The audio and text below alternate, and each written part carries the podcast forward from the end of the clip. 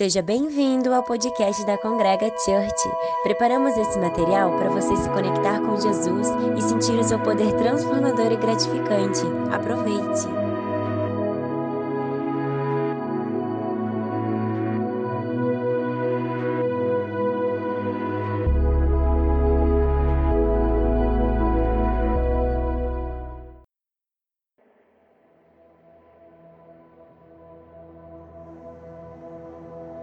Você já se imaginou sozinho em uma ilha?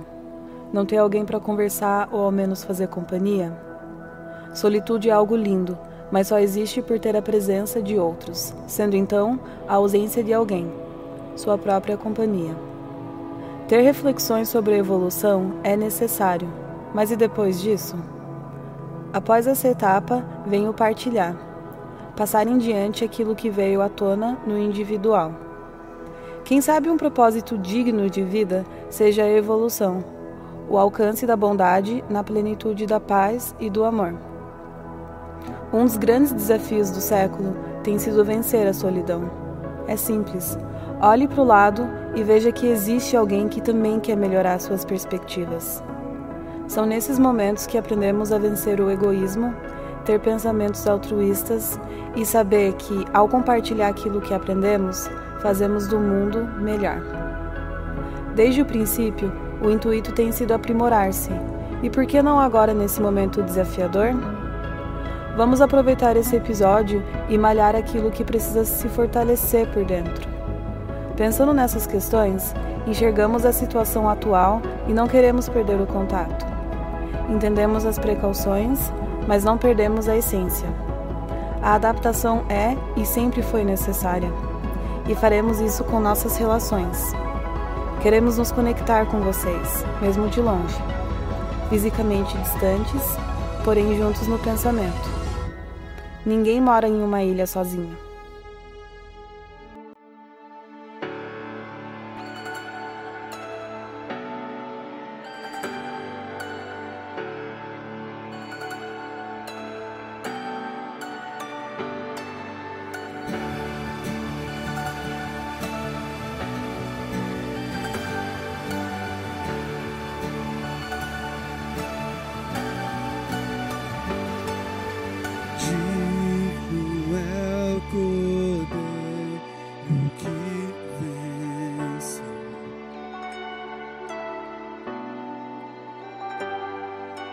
Glória seja dada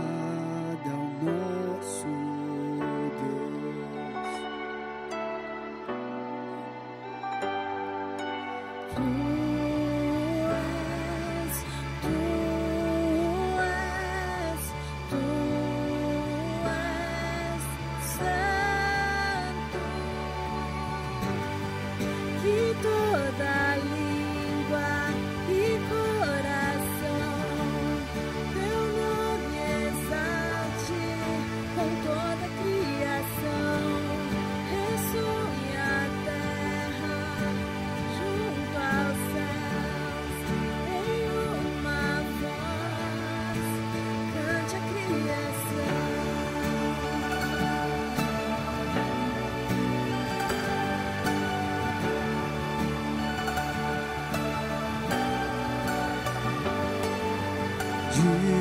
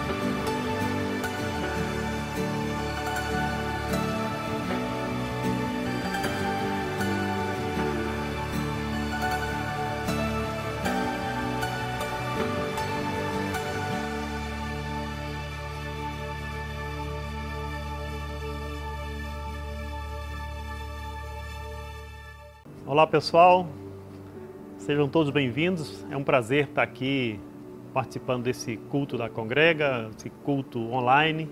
E é um prazer ter esse tempo com vocês e poder partilhar um pouco a palavra de Deus, olharmos para a Bíblia e fazermos uma reflexão é, na palavra de Deus que pode ser útil, que pode edificar a nossa vida, a vida de todos nós. Eu quero olhar com vocês para um texto das Escrituras, um texto bíblico no Salmo 1. É um texto que quem tem acesso à Bíblia é, conhece o texto. Mas mesmo assim, sendo um texto conhecido, eu quero ler com vocês. Se vocês puderem acompanhar, será um prazer. O texto diz assim, o Salmo 1. Como é feliz aquele que não segue o conselho dos ímpios, não imita a conduta dos pecadores, nem se assenta na roda dos zombadores. Ao contrário, sua satisfação está na lei do Senhor e nessa lei medita dia e noite. É como árvore plantada à beira de águas correntes. Dá fruto no tempo certo e suas folhas não murcham. Tudo que ele faz prospera. Não é o caso dos ímpios. São como palha que o vento leva. Por isso, os ímpios não resistirão no julgamento, nem os pecadores na comunidade dos justos. Pois o Senhor aprova o caminho dos justos, mas o caminho dos ímpios leva à destruição. Salmo 1, versículos 1 a 6, todo o Salmo 1.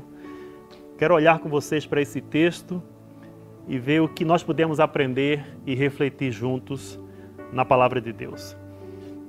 O Salmo 1, ele faz uma comparação entre a pessoa que tem uma vida comprometida com Deus, que ele chama de justos, e os que não levam Deus a sério e pouco se importa em agradá-lo. Que o salmo aqui nessa, nessa versão chama de ímpios. Então o salmo faz uma comparação entre justos e ímpios. Justos sendo aqueles que levam a sério um compromisso com Deus, e ímpios, aqueles que não levam Deus a sério e pouco se importa em agradá-lo. Percebam que a diferença que o salmo faz entre o justo e o injusto está direta e intimamente relacionada à fonte que eles buscam seus conselhos. Onde os justos buscam seus conselhos e onde os ímpios buscam os seus conselhos. Quem que orienta eles? Quem dá instrução para eles? De onde vêm os seus referenciais para que eles possam tomar decisões na vida? Em que ou em quem eles se baseiam para fazer as suas escolhas. O salmo vai fazendo esse contraste, vai fazendo essa comparação entre o justo e o ímpio. E a base, a diferença entre o justo e o ímpio está diretamente relacionada à fonte onde eles buscam os seus conselhos. A palavra de Deus, vocês sabem disso, a palavra de Deus nos desafia a sermos luz em meio à escuridão. Mas a palavra de Deus também nos alerta para o perigo de alguns relacionamentos que nós desenvolvemos exercer uma influência negativa e destrutiva sobre as nossas vidas. Então entendam isso, ao mesmo tempo que a Bíblia diz que nós podemos ser luz em meio à escuridão, a Bíblia também nos alerta para o perigo de alguns relacionamentos que podem exercer uma influência negativa e até destrutiva sobre a nossa vida. Uma influência que pode nos levar a fazer escolhas que não vão cooperar com os propósitos de Deus para a nossa vida. Escolhas que podem resultar em vergonha, escolhas que podem resultar em tristeza, em frustração, em sofrimento, em dívidas, em confusão, em inimizades. Por que não dizer, como está no versículo 6, escolhas que a gente pode fazer que pode nos levar a abandonar a fé e pode trazer destruição para a nossa vida.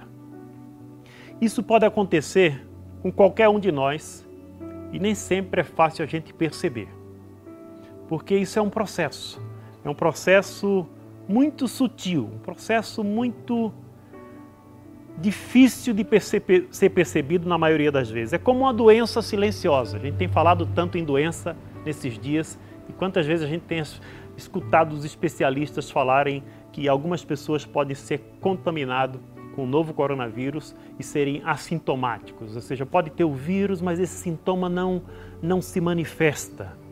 Esse processo que pode trazer destruição para a nossa vida é um processo sutil, é um processo que às vezes a gente não consegue perceber, é como uma doença silenciosa, que não manifesta os seus sintomas, como uma diabetes, como uma hipertensão. O Salmo primeiro coloca esse, essa, essa questão dessa maneira. Primeiro, diz que você escuta alguns conselhos de pessoas que não levam em consideração a vontade de Deus, a verdade de Deus, os princípios de Deus para tomar decisões na vida e para viver a sua vida. Primeiro você escuta e começa a considerar o conselho errado como algo interessante, como algo que pode te levar, quem sabe, trazer até alguma vantagem momentânea para você, além de você ter o apoio garantido de quem está aconselhando você. O próximo passo, depois da escuta, é você começar a usar os mesmos critérios, os mesmos referenciais, os mesmos valores para tomar decisões na sua vida, para fazer escolhas. Quantas vezes você não já decidiu, ou eu tomei decisão movido por esse sentimento, mas todo mundo faz. Tem uma expressão que eu escuto de muita gente aqui em Curitiba e também lá em Itaperuçu, onde eu vivi, que é a expressão não dá nada. Vocês já ouviram isso? Não. Você faz uma decisão, faz uma escolha, segue a orientação, segue a dica e o conselho de alguém e a pessoa fala assim: faz isso que não dá nada. Mas sempre dá, você sabe disso, eu sei disso, sempre dá porque tem uma, uma lei da natureza e também bíblica, a lei da semeadura e da colheita. Sempre as nossas escolhas trazem consequências. Então, esse processo que pode nos afastar dessa fonte de vida que é Deus é um processo que começa quando a gente ouve um conselho, daqui a pouco a gente está usando os mesmos critérios, os mesmos referenciais e os mesmos valores para tomar decisões. E muitas vezes com essa base todo mundo faz. Você já deve ter percebido o que a gente está vivendo no Brasil hoje em termos políticos e econômicos. Você, a, a maioria das vezes, ou na maioria das vezes, a maioria não está com a razão. E muitas vezes a gente tem tomado decisões e feito escolhas na vida porque a maioria fez. Um terceiro momento que o Salmo nos apresenta, além de escutar e de começar a ouvir os conselhos e usar os mesmos critérios, o, o, o salmista diz que a gente, de repente, a gente começa a fazer o que esses que não consideram a vontade de Deus estão fazendo. A gente começa a ficar mais tempo com eles, a gente senta com eles, a gente passa a conviver mais com eles, eles passam a ter uma influência mais poderosa sobre as nossas vidas. E a gente passa a ter mais prazer de estar junto com eles. E a gente começa a viver como eles vivem. Então é um processo onde você escuta um conselho, onde você começa a usar esses conselhos como referência para tomada de decisões e daqui a pouco você senta e está fazendo aquilo que todo mundo faz porque a maioria ou fazer parte da maioria é algo que nos seduz. O texto bíblico, no entanto, nos diz que feliz é a pessoa que leva em consideração esse alerta de perigo e faz a opção de ter outra fonte de conselho e de orientação. E esta fonte é a palavra de Deus os seus ensinamentos, os princípios da palavra de Deus, as recomendações da palavra de Deus, os conselhos da palavra de Deus. O, o texto bíblico nos diz que feliz é a pessoa que leva em consideração os conselhos de Deus. Feliz é a pessoa que leva em consideração para sua tomada de decisões na vida, para sua para as escolhas que faz na, na, na sua vida, feliz é a pessoa que leva em consideração a palavra de Deus e os princípios revelados na palavra de Deus. Feliz é aquele que ouve os conselhos da palavra de Deus, que coloca a palavra de Deus em prática, que vivencia os princípios da palavra de Deus, que leva os princípios da palavra de Deus em consideração, que usa os princípios e a verdade bíblica como um filtro para definir o que é bom e o que não é bom. Usa a palavra de Deus como um filtro para definir o que é justo e o que é injusto, o que é verdade e o que é mentira, o que deve ser aceito e o que deve ser rejeitado, o que deve ser amado e valorizado e o que não pode ser tolerado. A palavra de Deus tem sido isso para a sua vida? A palavra de Deus tem sido esse filtro para a sua vida? A palavra de Deus tem sido essa referência para a sua vida? Na hora de você fazer uma escolha, na hora de você tomar uma decisão, na hora de você discernir o que é bom, o que é mal, o que é verdade, o que é mentira, o que é justo e o que é injusto. A palavra de Deus tem sido a fonte que tem dado a você essa capacidade de discernir essas coisas. Os que fazem a escolha de ter a palavra de Deus como fonte de conselho e orientação, o Salmo diz, no versículo 3, são como árvores que crescem na beira de um riacho. É muito interessante, eu quero chamar sua atenção para isso. Na Bíblia, água, os rios, as fontes, a chuva, os córregos, os ribeiros, os riachos eram sinais ou símbolos da presença de Deus, do cuidado de Deus, da provisão de Deus, do conhecimento da vontade de Deus. Se você lê a Bíblia, se você está familiarizado com a Bíblia, se você não lê, eu convido você a ler a Bíblia. E, e, e na leitura da Bíblia, presta atenção todas as vezes que aparece água, que aparece riacho, que aparece córrego, que aparece chuvas, que aparece ribeiros, fontes. É, é, são símbolos ou são imagens que a Bíblia utiliza para falar a respeito da presença de Deus, do cuidado de Deus, da provisão de Deus, do conhecimento da vontade de Deus, da comunhão com o Senhor, do contentamento, da vida digna para todos, da bondade de Deus, da generosidade de Deus, da vida eterna com Deus. Eu quero só citar para vocês algumas dessas referências que são muito interessantes e, e que vai, vai trazer à sua memória essa, essa verdade bíblica e esse símbolo tão belo que nós encontramos nas Escrituras. Por exemplo, o tão conhecido Salmo 23. O Senhor é o meu pastor, nada me faltará. Ele me leva para junto das águas de descanso. A água aparecendo aí como um símbolo da provisão de Deus. A água aparecendo como um símbolo do cuidado de Deus. O Senhor é o meu pastor, nada me faltará, ele me leva para junto das águas de descanso. Se a gente olha para o profeta Isaías, ele prevê o dia em que a terra se encherá do conhecimento do Senhor, como as águas cobrem o mar. Isaías capítulo 11, verso 9.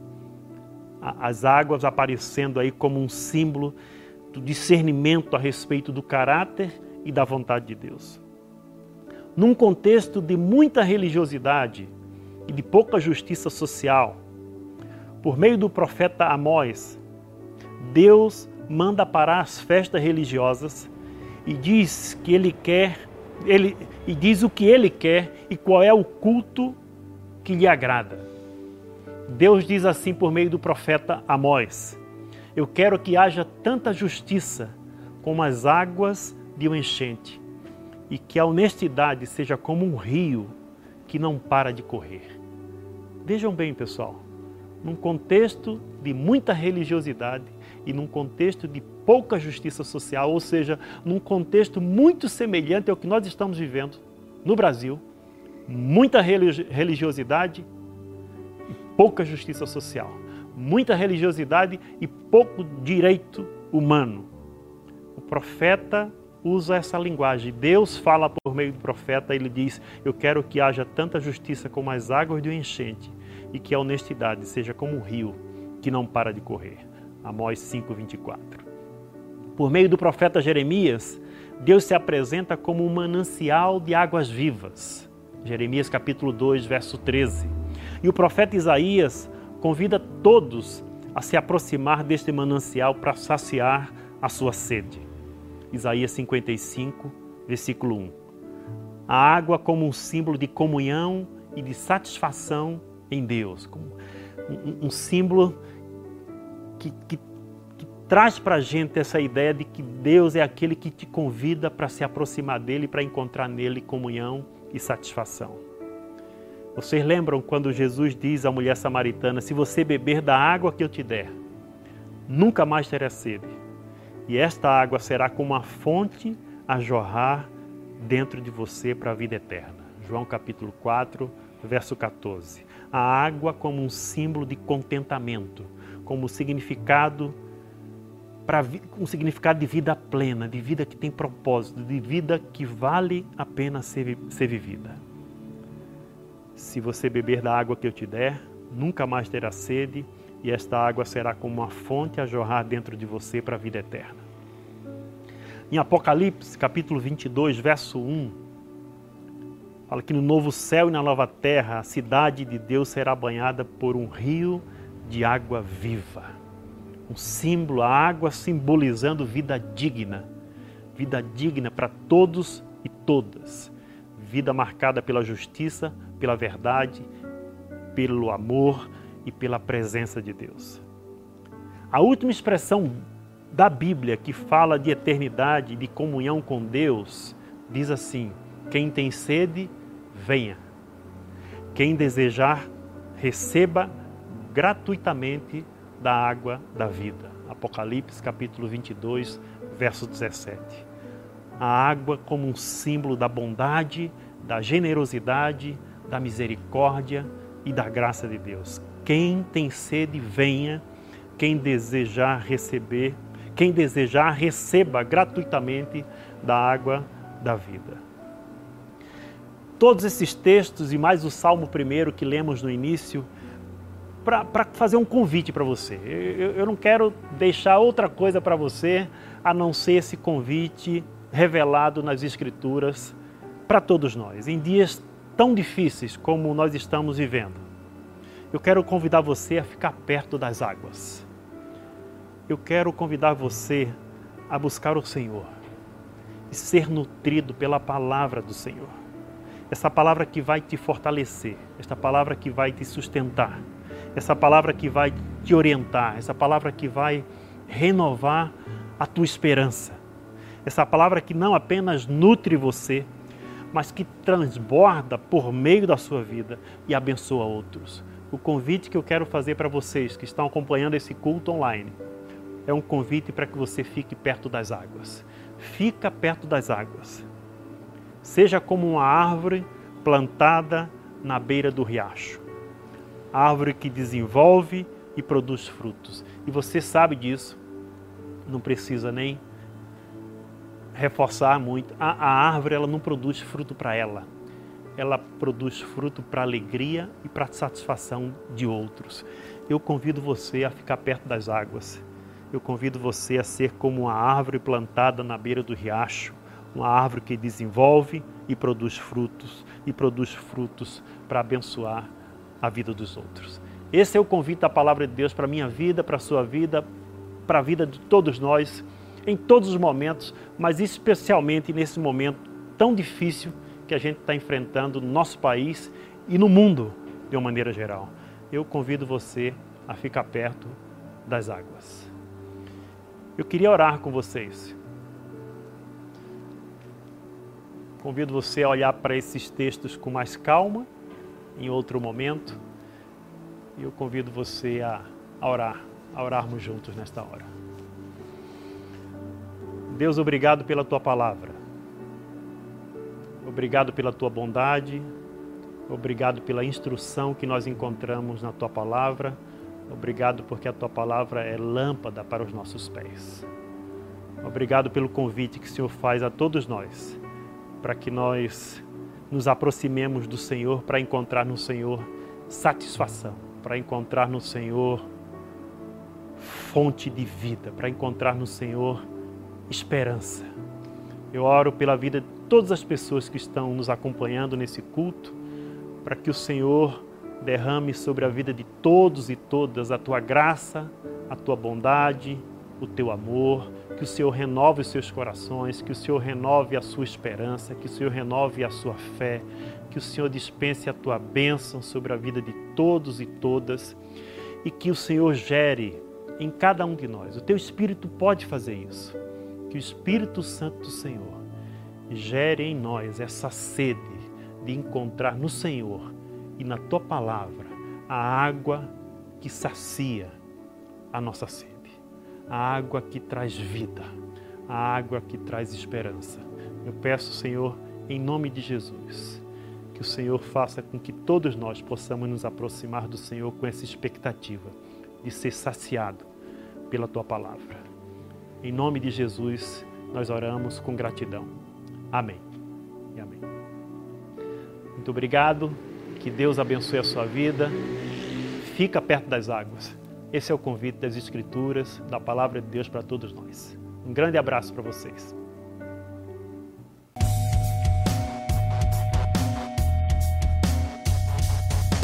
Olá pessoal, esse é o momento de se inscrever no canal da Congrega. Essa é a forma como encontramos de investir em você. Nós vamos estar aqui toda semana com muita música e uma mensagem desafiadora. Compartilhe com seus amigos e venha para a nossa experiência online.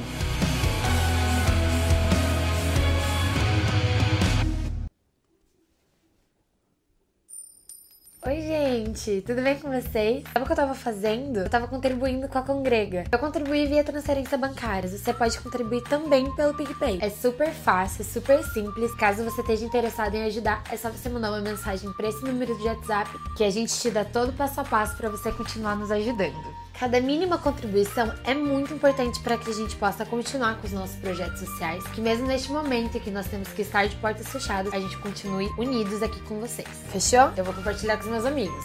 Bora fazer isso também? Esperamos que essa mensagem tenha sido desafiante e inspiradora.